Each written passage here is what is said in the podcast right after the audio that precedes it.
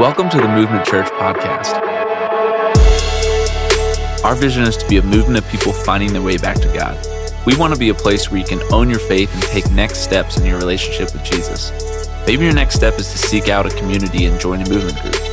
Maybe it's supporting movement financially for the first time or using your gifts on a volunteer team. Whatever God is calling you to do, our prayer is that you will step out in faith and let Him lead you. For more information about your next step, please visit movementcolumbus.com.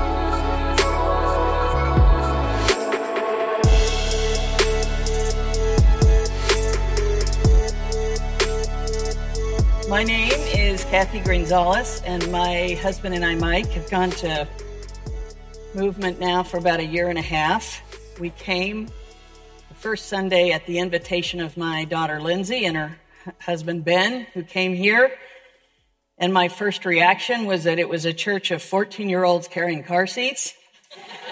and uh, I told Lindsay that. I said, It's a really nice church, but I don't see anyone that looks like me.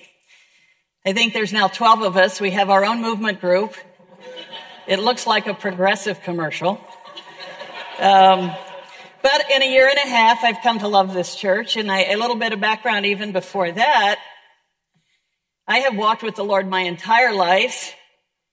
Uh, in fact, my parents tell me I was at nine months Jesus in the manger for a Christmas thing. So, um, so I come with a, a, lot of church background. And when I, um, about 10 years ago, um, after raising kids, my kids were gone, I really got serious about looking for a church. I said, I've never been someone who can just come to church, sit down and go home, sit down and go home. To me, the church is a family. It's a place to invest. It's a place to have relationship and build, build relationship and serve Christ together. And that's what I was looking for. So, by the time I came to movement, I had spent six to eight years trying to find a church. And I recognized there's churches on every corner. I don't mean I physically couldn't find any. I meant when I went in, I would, um, in my type A way, once I found a church that I thought could be a fit, I would ask to meet with the pastor and I would go sit with the pastor and I'd say, look, let me tell you, uh, this is who I am.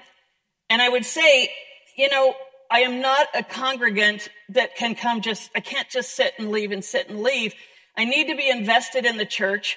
And I was raised in a family where my dad was an Air Force colonel and he was also the pastor of the church. So I absolutely get hierarchy. I get leadership. I get bureaucracy. I get all that. But do you have a need for someone who has a gifting to teach? Do you have a need for that? And over and over again, I would be told, Oh, absolutely. Yes, we would love to have you come be in our church. So I would go sit in the church and I would sit for a year and a half, two years, and I would knock on doors and I would make inquiries. And after 18 months or so, I would realize they don't need me here. I mean, TikTok, the game's locked. Nobody else can play. They have their places set. They have their people in place. So I would go to my dear, uh, long-suffering husband and say, we gotta go. I can't go to this church anymore. And so by the time I came to movement, that had happened three times.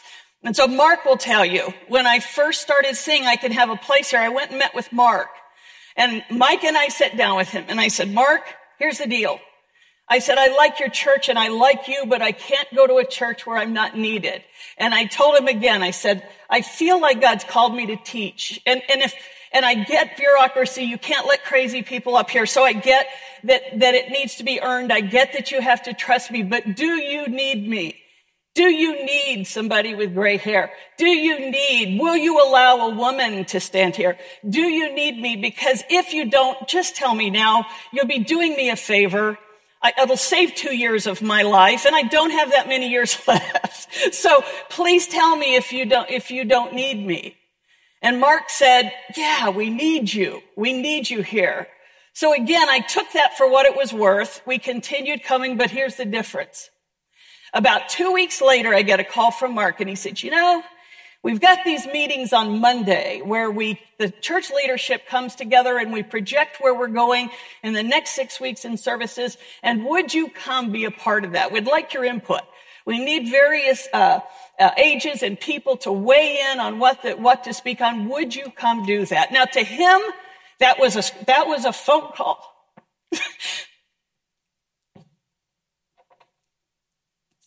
This is how I reacted when I hung up the phone. I looked at my husband and I said, for the first time in eight years, I think they need us. I think they could use us. And that was a year and a half ago. And so, first of all, I tell that to you because that's the man who's leading this church. And you should know that. You should know that this is a man who needs you. Whatever your gifts are, whatever your callings are, this is a young church. We're getting ready to move into a building where our size is going to multiply and triple and four times. And so whatever you're gifting, whatever you're called to do, this is a man who will listen. This is a leadership who needs you. And I thank Mark and I thank you for allowing me to be here today with that. And that's just the warm up. I just start teaching. And, and, and I hope I don't suck because then you'll have to text Mark after the service and say, send her on to the next place. So anyway, as Mark was talking about today, today we're talking about the parables of Jesus. And we just came off a series of, we called Bless, where it talked about our um, co- contribution to the community and how we take the word of Christ and share it with our neighbors. We're starting a series on parables. And so first of all, I just kind of want to define to you what a parable was. We don't hear that word in our culture today, but back then, in the Jewish, uh, uh, in the Jewish culture, Jewish heritage, that's what they called very unique storytelling.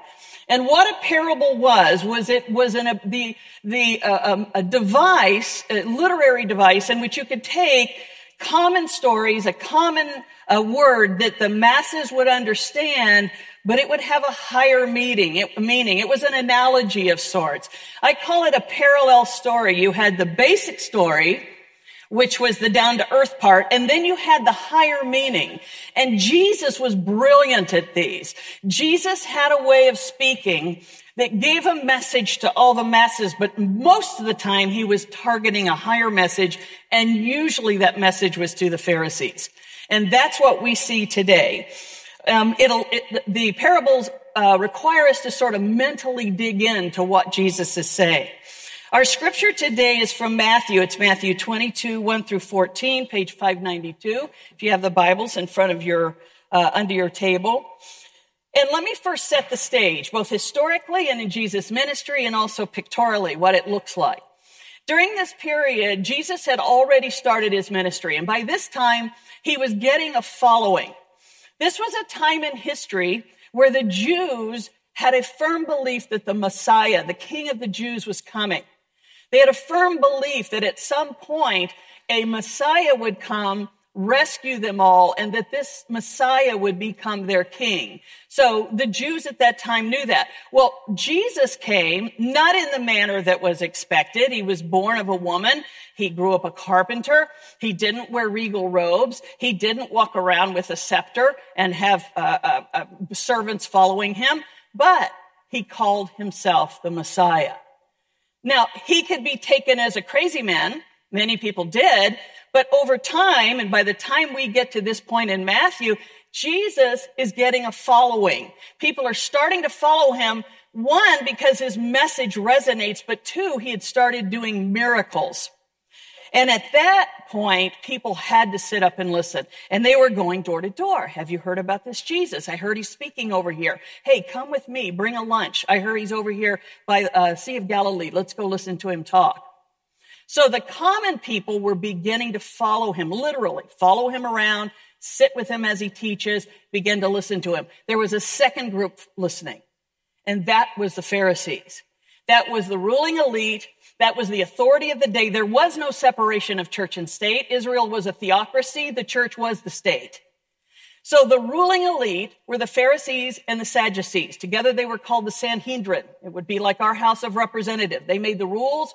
They made the laws. They were wealthy. They were well connected. They were well dressed. And frankly, they were arrogant and righteous.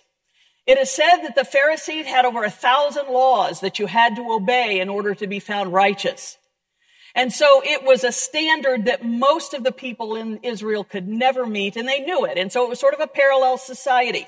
You had the ruling uh, Pharisees and Sanhedrin in their wonderful robes and their holiness and going around and talking about how great they were and how righteous they were. And then they had the normal citizenry, the normal people. So when Jesus was speaking to this group, if you can picture it in your mind, he's probably leaning on a rock or talking, and with him are three groups of people. They're his disciples who were followers, believed him to be the Messiah, and were there to assist him and, and learn from him and ultimately spread his word. There was the common people, the people sitting on the ground who had heard about him, brought their lunch, they're coming to hear, and then usually ringed around the back there were the Pharisees. Now, the Pharisees were not fans. They were not there to learn. They were not there to be blessed. They were not there to change their mind. They were there to take notes, to begin to see what is this guy saying, because everything coming out of Jesus' mouth was, it was a threat to them. It was a threat to their authority. It was a threat to their wealth. It was a threat to their message. And all of a sudden it was getting a little bit hot in there because people were starting to believe him. It was okay when Jesus was a crazy person. He was just a crazy person out there. But all of a sudden, the Pharisees start not- noticing that there are people who are listening. There are people paying attention. It starts to get nervous, makes them very nervous. Now, Jesus held no illusions. He knew they weren't fans. In fact, in John, it says that Jesus already knew their thoughts. He knew what they were thinking. He knew what they said of him. And he said that he perceived that he was, that, uh, that he perceived that they were enemies of him. At the same time, the Pharisees knew exactly what Jesus was talking in these par- parables. The Bible tells us in Matthew, right before this chapter, that the Pharisees, while listening to these parables, perceived he was talking about them. When he was making those pointed remarks about authority and about um, arrogance and about self-righteousness the pharisees said huh it sounds like us. I think he's talking about us. So when uh, in um, matthew this chapter in verse 2 jesus starts out by saying the kingdom of heaven is like and that is the way most parables start the kingdom of heaven is like. He's going to start to build an analogy. So let's talk about what was heaven to Jewish people. I mean, we know what heaven is to us, but what was heaven? Was it a place? Was, did you die and go there? Well, back then, even as today, if you were to line up 10 Jewish people, you would get 10 different answers on what heaven is. They did not perceive heaven to be the way we do today, which is death and a place you go after death. But they did, the Torah, which is the, essentially the Old Testament, the Jewish biblical book, does talk about a place of unity with God, and that place depends on righteousness, and it says that your acts in life will be rewarded and negative actions will be punished. So the Jewish people knew that there was some right and wrong in there, but to that end, the Pharisees had essentially, for all intents and purposes, made it impossible to reach that place of unity with God because they had so many rules, so many do's and don'ts, and they changed daily. They usually changed according to what the Pharisees wanted to do and not do. And so by the time Jesus walked the earth, those rules had produced a heartless, cold, arrogant brand of righteousness. And even more importantly, it had uh, made a scenario where man was accountable to man, not God. You had to act a certain way around the Pharisees because they were judge and jury, not God. So when Jesus says the kingdom of heaven is like, he, two things were happening. He was about to reveal a new way to heaven a new way to righteousness. And the second thing he was about to do was throw a grenade into the theology of the Pharisees. He was getting ready to do something that was a threat to their way of life. He was about to reveal a radical, revelatory, and completely freeing way to uh, reach unity with God to the Jewish people at his feet. So he starts the parable and he says, the king sent his servants to those who had been invited to the wedding banquet, but they refused to come. Again, the king sent his servants out and he says, maybe you didn't understand my first invitation, but come on, my, the banquet is ready. The bulls and calves are killed and everything's ready for the wedding feast. So again, take a detour here. The way invitations worked in Jewish culture, they didn't have phone, they didn't have mail, there were no save the date cards that went out. So the save the date card was literally servants going to the invited and saying, save the date, save this time because the king's son is getting married and you're invited. You can come. So just don't put anything on your calendar around this time We'll be back to tell you when the wedding feast is ready. And that's exactly what happened. In that time as well, because they were sort of spontaneous, it was protocol at the time that you were, if you were invited to a big event like that, they provided everything, even your clothes. Come as you are. We're going to give you clothing when you get there. It's going to be a party. Everything is ready. So in this story, who's invited? Well, the rich, the powerful, the important. In other words, Jesus was saying, the king is inviting all the important people here, speaking of the Pharisees. Who was not invited was you and me. the, the, the, people who sat at the feet of Jesus, they, they didn't even expect to be invited. They knew we are not worthy of that invitation. We're not going to be uh, heading to the, the, the, the, the uh, wedding of the of royalty. The closest thing that I can help us to understand this today is the only royalty that we see on a regular basis in our culture today is across the pond in England. How many of you, I hope I can see you, how many of you watched, well, first of all, was anyone invited to William and uh, Kate's wedding? Harry and Meghan? No? Okay. So did anybody watch it on TV? Yeah, a few hands watched it. Well, you were one of 17.6 million for William and Kate. And for Harry and Meghan, 11.5 million people watch. But let me tell you, this is where my generation trumps yours. How many of you watched their dad and mom, Charles and Diana? See, I told you, there's like three of us here. That. Yeah, yeah. 1981, St. Paul's Cathedral, 750 million people, 74 countries watched that wedding. I watched it from a couch in Virginia Beach at three in the morning on the phone with my best friend, predicting, as we were right, that this will never work out. And, but here's an interesting thing. None of us expected to be invited. I did not sit on the couch and say, I should be there next to Elton John. Uh, they must have lost it in the mail. I didn't get the phone call.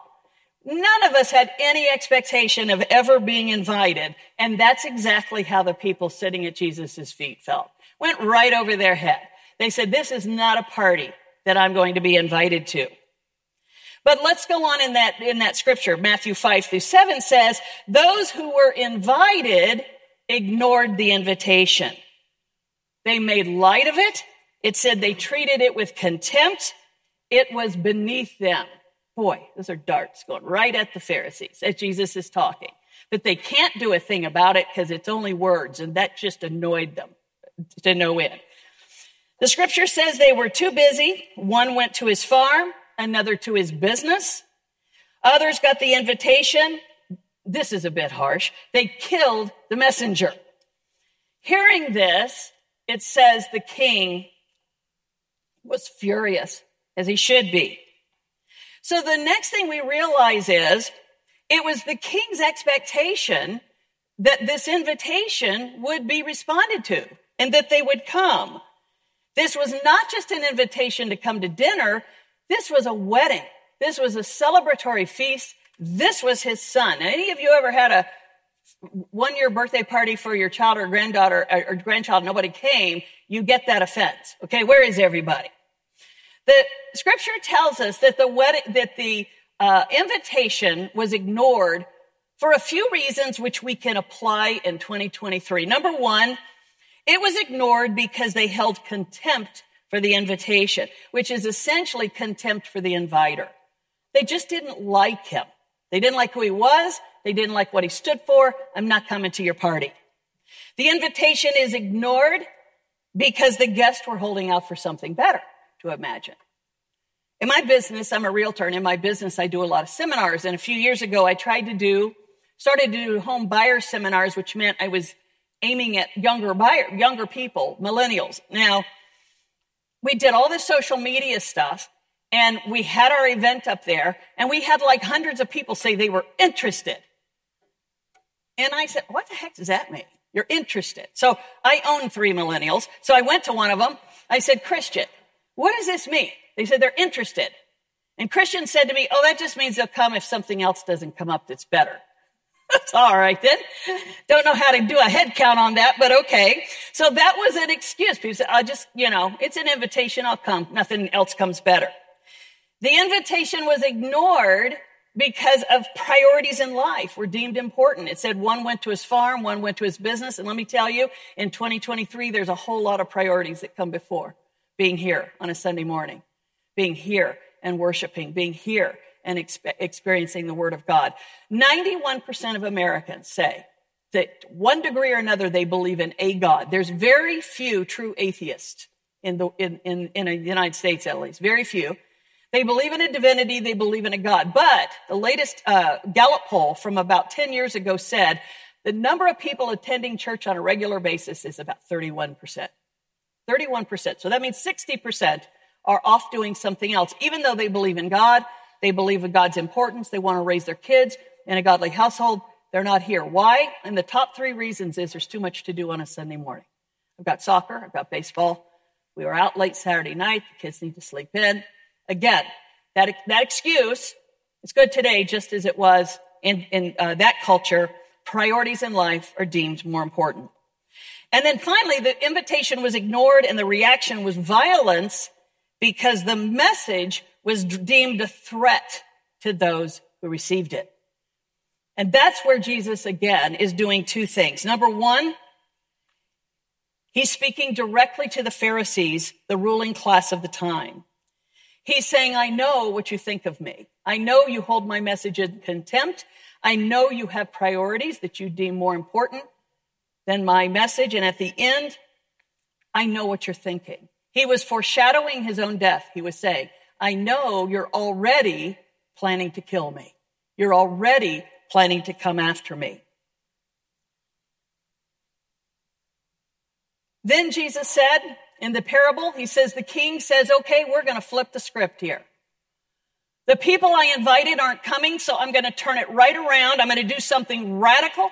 I'm going to do something different. I'm going to do something that has never been done before. He takes his servants and he says, look, the wedding feast is ready. The decorations are up. The clothing's laid out on the beds for guests. Go to the thoroughfares. Go to the outskirts of town. Go to the highways and byways. Go and invite everybody you can come to the wedding feast. So it says the servants went out, they gathered as many people as they could, both bad and good, both bad and good, both sinful and righteous. Jesus says, go bring them all. And when he did, it says the wedding feast was full. People were there. This time, the invitation went to the common people. This time the invitations went to those who didn't feel worthy. Those who never thought they would attend a royal wedding. That 22 year old sitting on a couch in Virginia Beach on the phone. I got the invitation when Jesus said that. This time you come to the wedding. Invite the good and the bad. All of the sudden, following the rules was not a requirement for entry into that relationship with God. The open invitation was sent to all of those who thought they weren't worthy, they would never be invited, and they could never be good enough. Jesus is standing at that point in front of a whole group of people for whom this was radical news. This was radical good news. This gave them hope. Hey, there's a place for me. Maybe I can be invited. And at the same time, it was a radical threat to the ruling class of the time who held on with white, white knuckled uh, grip to their power and their wealth and their way of life. Now, here comes an odd scripture that throws in here, and it says, When the king came to view the guests, he saw one man had not put on the garments that the king had provided. He said to the man, How did you get in there without putting on the appropriate gar- garments? And the king said to the attendant, tie him up, throw him away into the darkness where there's weeping and gnashing of feet because many are invited and few are chosen. Now, that sounds, sounds like a radical thing to do for someone who didn't dress right. Okay.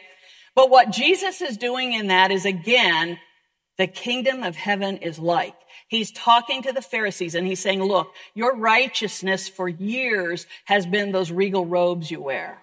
The righteousness for years has been your pretense. Jesus didn't believe it. The pretense that you follow all the rules. Your righteousness for years has been your self-proclaimed goodness before God. You have clothed yourself in that goodness and that righteous, and you have even literally clothed yourself in the finest clothes to prove your righteousness. And I'm telling you, don't try to get into my wedding because those mean nothing to me. Those are not the ticket. Those are not the way you get into the wedding. Remember, Jesus Jesus knew his audience. Back in, um, in a little forward in Matthew 23, he actually says, "Do not be like the Pharisees, for what they preach they do not practice.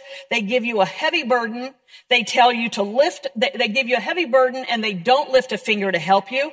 They do all their works to be seen by men. They take pleasure in being placed in a place of honor. And I'm telling you, said Jesus, whoever exalts himself with haughtiness and empty pride will be humbled and whoever humbles himself will be raised to honor. Jesus said, you exalt yourself, you try to get into my wedding with your arrogance and your pride, I'm going to throw you right out into the place of weeping and gnashing of teeth.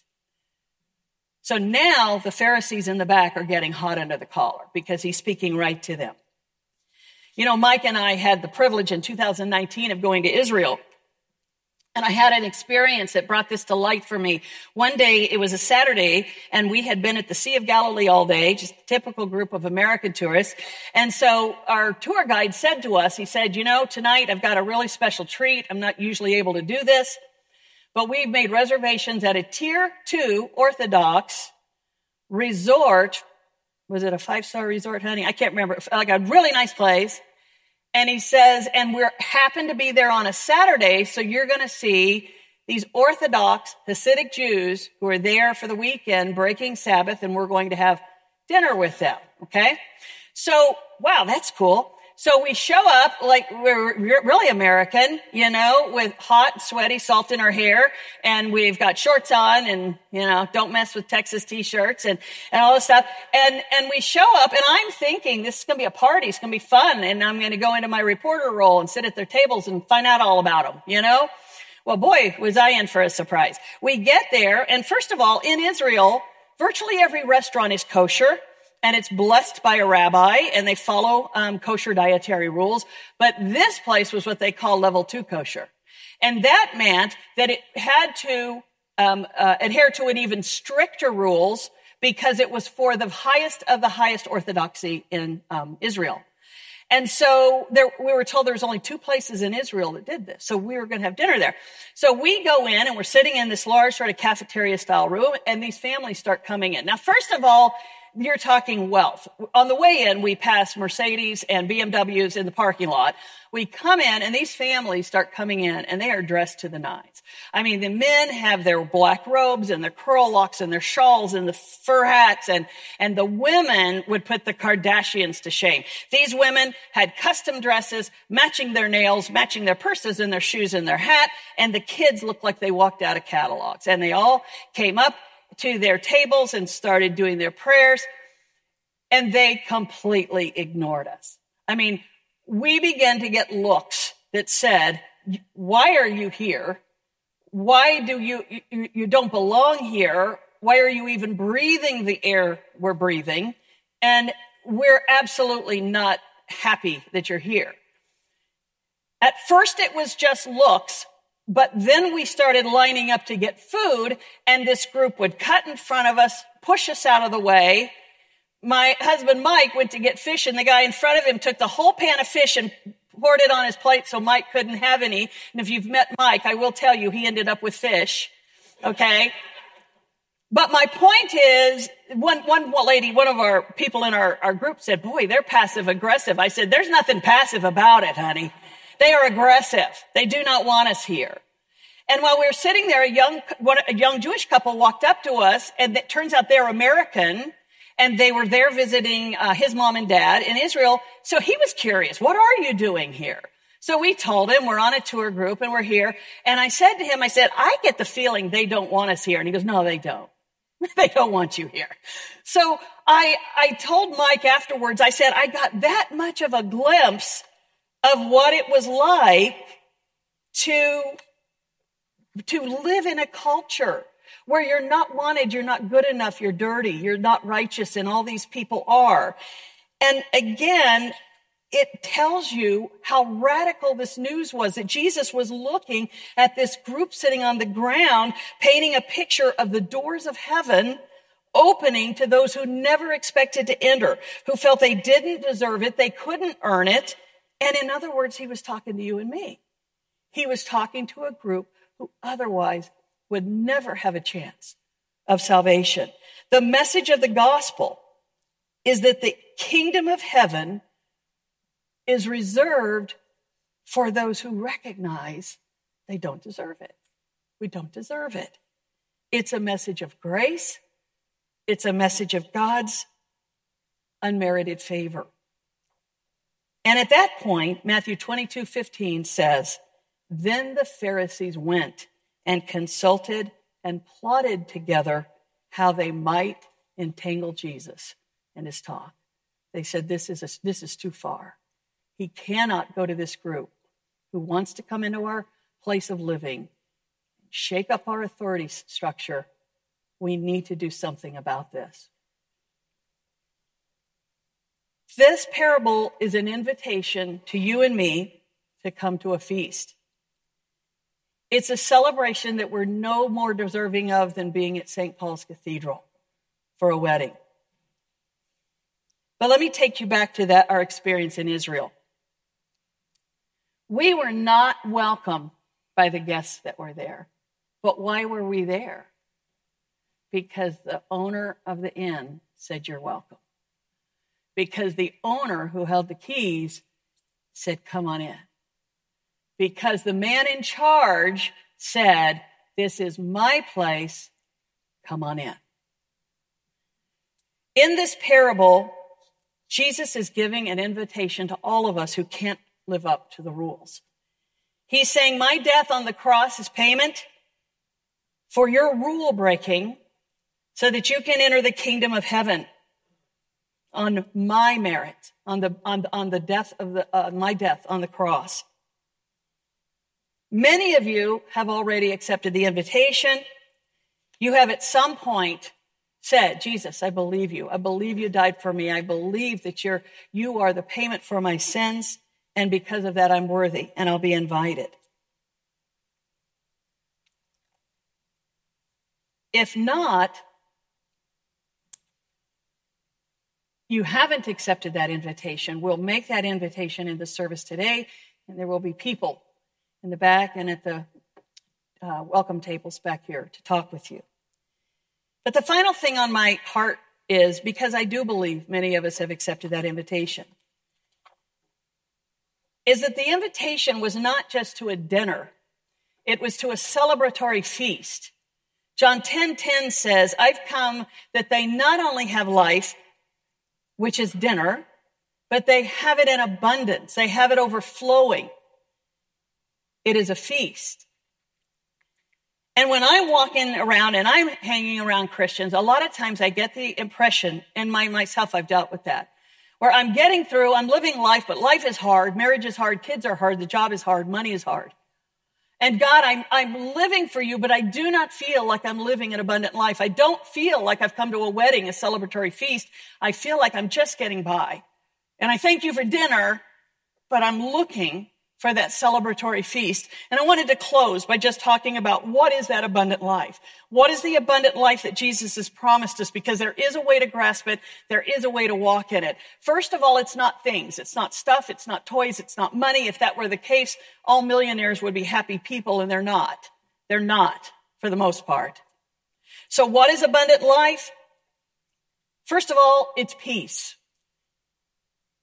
It is confident in his care for you and its purpose in your life. Jesus uh, promises peace in the midst of hardship. Philippians 4 7 says, God's peace shall be yours. It is a soul that's content with the current state of mind. It's a peace which transcends all understanding that will guard your heart and mind. Real quick story. I used to work for the 700 Club. Back in my early days with Pat Robertson, my job was to come into his dressing room after every show and take notes, which he told me what he liked about a show and what he didn't. I was usually a young 24 year old girl standing in a room with a, with a lot of suits and Pat in his makeup chair, and I was just a fly on the wall until everybody cleared, and then I could run in and, and very nervously ask him his, for, to take his notes, and then I'd be gone. But on one day, in 1983, I came in and as he was sitting in that chair, someone rushed in the room and said, Pat, our television station in Lebanon has just been bombed. A, Katyusha rocket has come and hit the station. We don't know anything that, that. We don't know if our staff was hurt. We don't know. But Pat, we need to pray. We need to see what's going on. And I remember to the point I'm telling you 40, 40 years later, Pat sat there and what he said was, he thought for a minute and he said, for I know the thoughts and plans I have for you, says the Lord. They are plans for peace and not evil, and you will have hope in your final outcome. He said, and he looked at the men and he said, Go find out about my staff, but God's promises for us are for good and not evil. And I'm believing for life, and I'm believing that God's plans are not finished there. And I sat there as a young 24 year old, and I remember I was looking at Pat as he's in the mirror, and I said, I want that. I want that. Whatever that is that says when a Katyusha rocket hits my life, the first thing out of my, my mouth is scripture that said, God is present. God is here. God is in control. I want that. That's what I want. That's abundant life. The next thing God said is you can have confidence in my plans for you.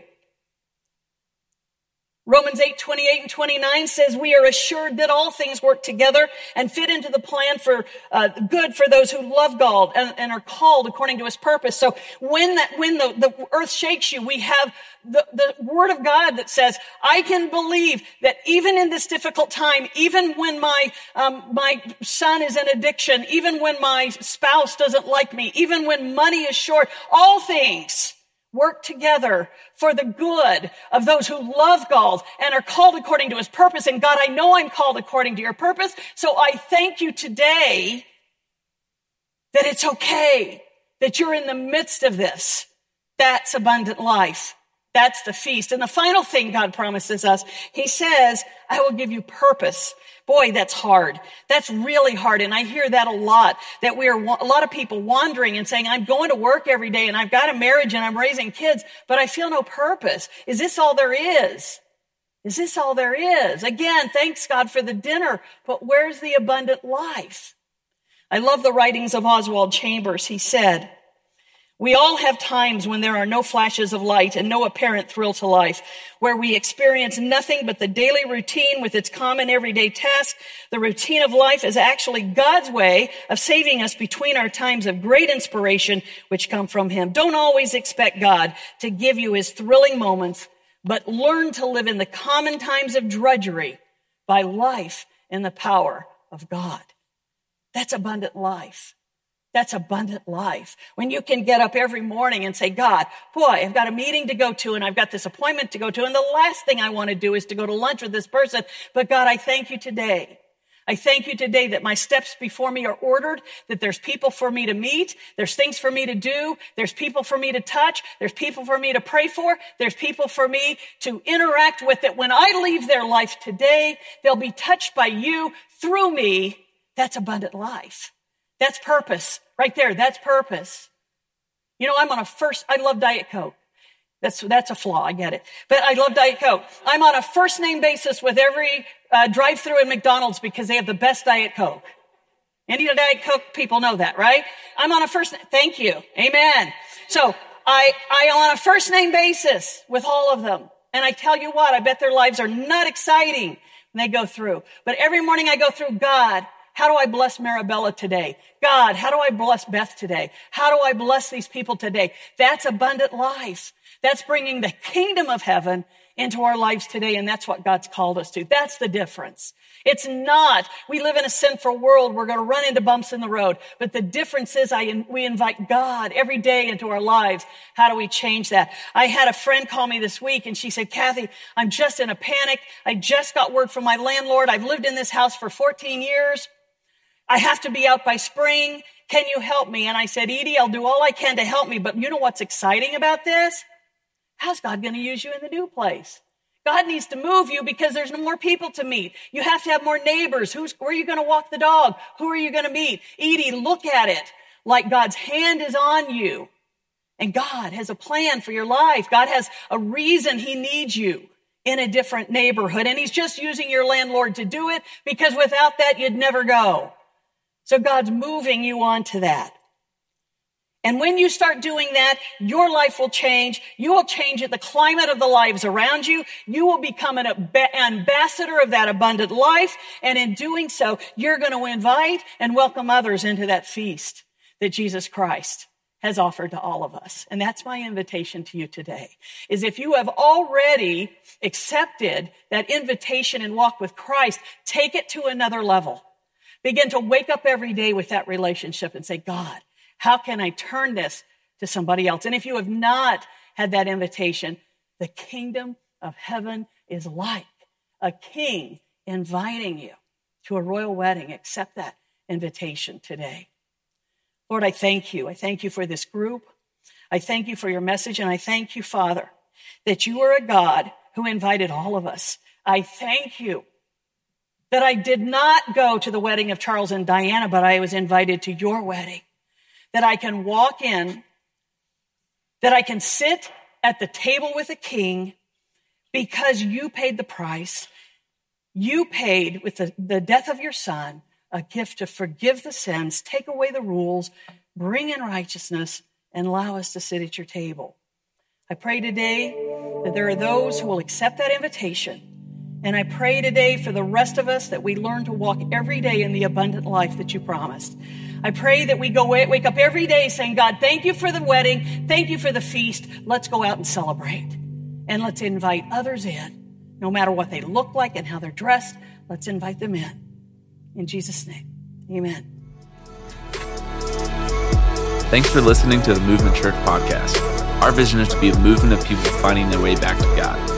We hope wherever you are, this message encourage you to take the next step in your relationship with Jesus. For more information about Movement Church, including attending a worship experience, getting connected, or to give online, please visit movementcolumbus.com.